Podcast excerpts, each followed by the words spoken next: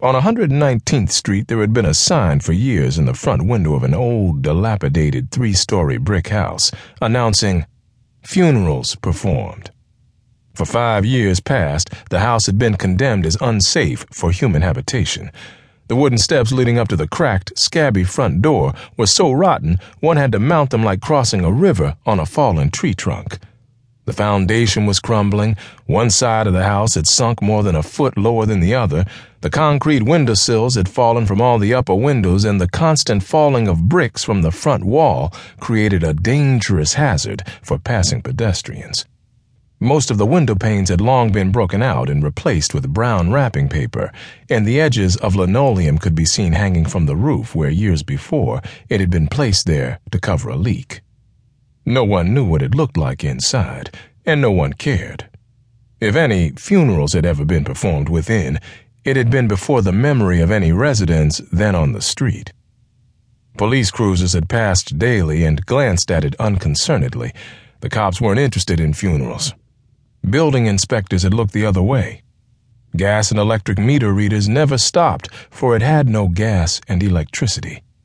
But everyone on the street had seen a considerable number of short haired black nuns clad in solid black vestments coming and going at all hours of day and night, picking their way up the rotting stairs like cats on a hot tin roof.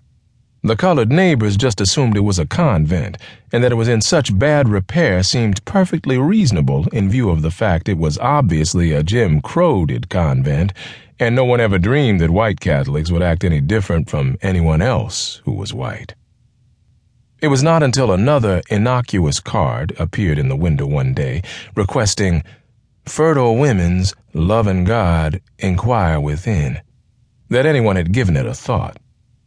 Two white cops in a cruiser who had been driving by the house on their normal patrol every day for the past year were proceeding past as usual when the cop beside the driver shouted, Whoa, man!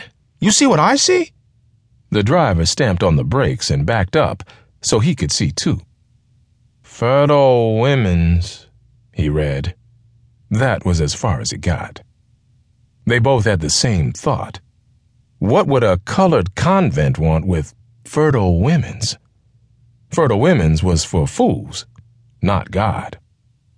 The inside cop deliberately opened his door, stepped to the sidewalk, adjusted his pistol in its holster, and unbuttoned the flap. The driver got out on the street side and came around the car and stood beside his buddy while performing the same operations with his own pistol.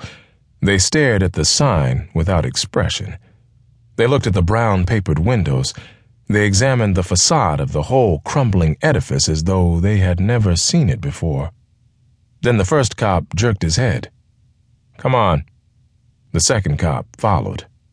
When the first cop planted his big foot on the second stair with assured authority, it went on through the rotting wood up to his knee. Jesus goddamn Christ! he exclaimed. These steps are rotten. The second cop didn't see any need in commenting on the obvious. He hitched up his holster belt and said, Let's try the back.